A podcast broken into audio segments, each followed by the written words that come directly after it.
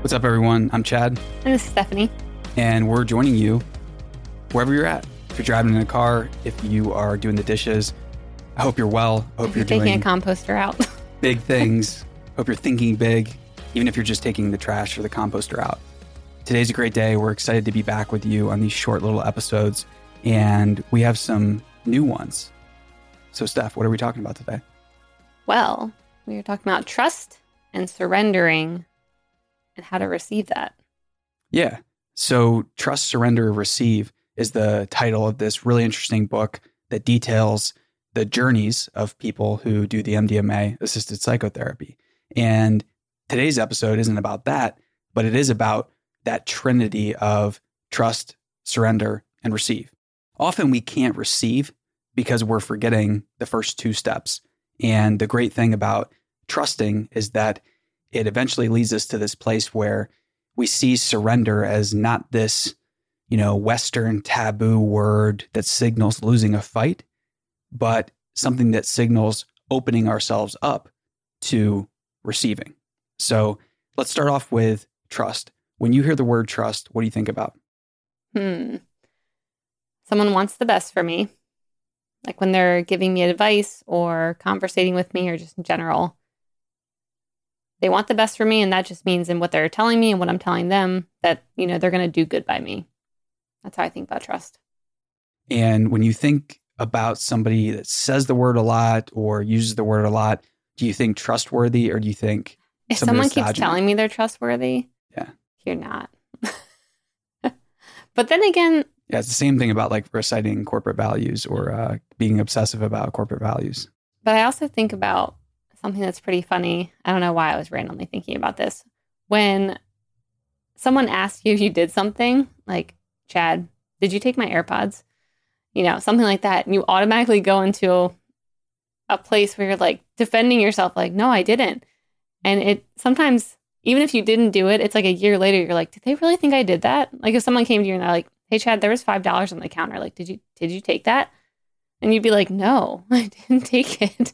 And then you keep thinking about it, like having to convince the person that you didn't actually do something, even if you really didn't. Have you ever experienced that? Um, it's of having to convince somebody that you didn't do something that you didn't do. Yeah, it's kind of like you always kind of like suspect yourself of like, how could they think I did that? Now I really have to overly convince them, and now they're not going to trust me because I'm trying to convince them that I did not take that five dollars.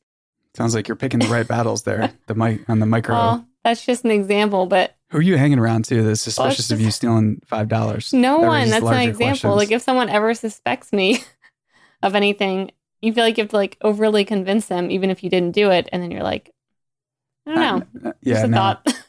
Uh, yeah, I get what you- I get what you're saying though, and I, I know the f- the feeling to uh, of getting kind of like sucked into like proving, because that in my Yeah. mind that is kind of like the vortex of proving uh, to other people, which is like if you have to prove things to people, uh, there's really not, like not much of there- there's really not much there, anyways. I think. yeah, yeah. like ten years later, like you know, I didn't take that ten dollars, right? The five dollars. I'm still confused about this example or where where it came from. I guess to me, it's they didn't trust me to begin with. If someone were to ask that, Yeah, for that's sure. That's where it comes back to. See, Yeah, for sure. bringing it all around. Yeah. So the idea, I think, of you know thinking about these three things and how one begets the other, I think it's really cool because there are just uh, a lot of barriers psychologically that people have to uh, surrendering because it's associated with losing or it's associated with um, weakness or you know things like that. Or you've been hurt in the past, maybe when you did. Yeah, yeah, yeah, for sure. And uh, I think that kind of busting down those stereotypes is really important, be- and just encountering the word and encountering the the feelings associated with that word with a fresh mind and fresh eyes is critical. Um, because when we don't surrender to the situation, the circumstance, um, we can't really see what's going on. And you know, you can always go back, right? Like if you feel like you're surrendering or uh, allowing and it's not working out well from you, you can always back away. But I think what's interesting about pushing through and going through all these feelings that come up with surrendering is eventually you're going to get to a place where you're receptive and where you can receive the the compliment, the the love, the goodwill, Uh, how often have you gotten a compliment and then immediately gone to or said something like, you know, you kind of like passed the buck or cited something else as like, well, it wasn't really, it wasn't really me, or it wasn't really like my hard work, or it wasn't I always really this. compliment the person back. Yeah, You look nice today. So do you. They're yeah, in like sweatpants. yeah. No, that's uh, falling into you know just trying to throw it right back to them is kind of like this defensive thing of not accepting it and not uh, receiving it, and um, yeah. So I think this is just a really really interesting phenomenon and with receiving. Uh, you know, I'm coming at this as somebody who just c- couldn't handle birthdays uh, for a long time and didn't really understand why. And it just gets down to the root of this, which is like the trusting, the surrendering, uh, which I was not able to to do really. And that put me in a place where receiving was painful, and where receiving was just, uh, you know, coming with so many different attachments of like, well, if I do, I'll have to do A, B, and C for them later, or I'll have to do um, this better, or they're gonna like pull it back, or the rug's gonna be pulled out from under me, and it's gonna turn into this nightmare. And it's often not the case. So, allowing ourselves to receive, especially during this tumultuous time with everything going on socially and culturally, is uh, critical because a lot of us have, you know, done good things or worked really hard or built a relationship and a network where, when tough times come, you can rely on it or you can uh, reach out to those folks. But you aren't going to be able to get what comes back your way if you don't get the trusting and the surrendering right. Yep. I love it. So, if you could summarize it quickly on how to trust, surrender, receive, like how did you get past that?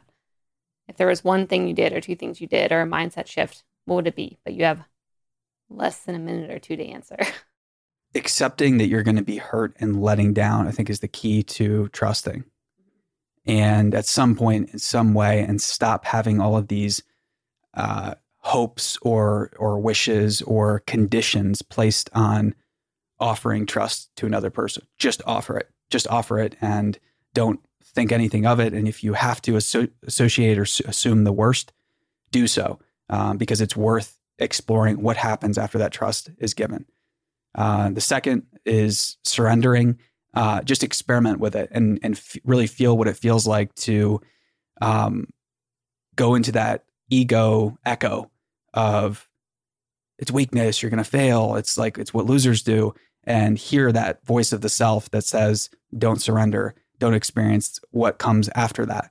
Uh, because what comes after surrender is usually this wonderful realization of like, oh, there are things for me here. There, there are new feelings, there are new emotions, or there's a new level of intimacy with my friend, with my spouse, whatever the case might be. Yeah.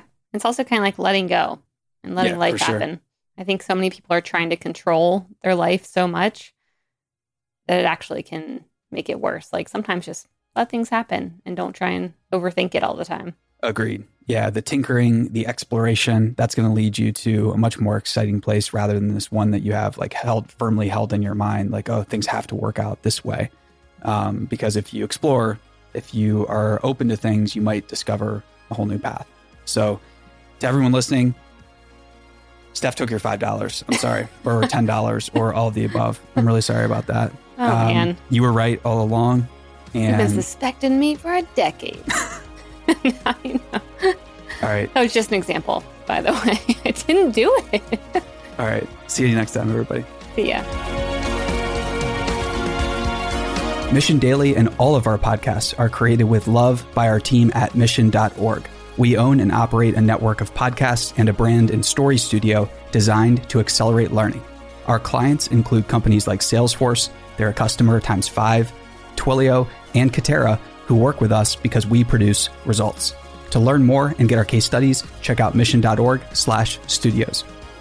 If you're tired of media and news that promotes fear, uncertainty, and doubt, and if you want an antidote to all that chaos, you're at the right place. Subscribe here and to our daily newsletter at mission.org.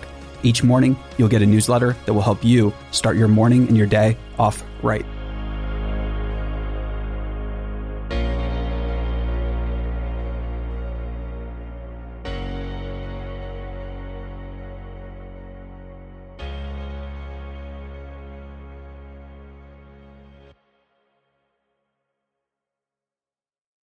Hey, listeners, thanks for tuning into this episode. I hope you enjoyed it as much as I did. If you haven't already, please subscribe, rate, and review this podcast. It helps spread the word, and I would greatly appreciate it.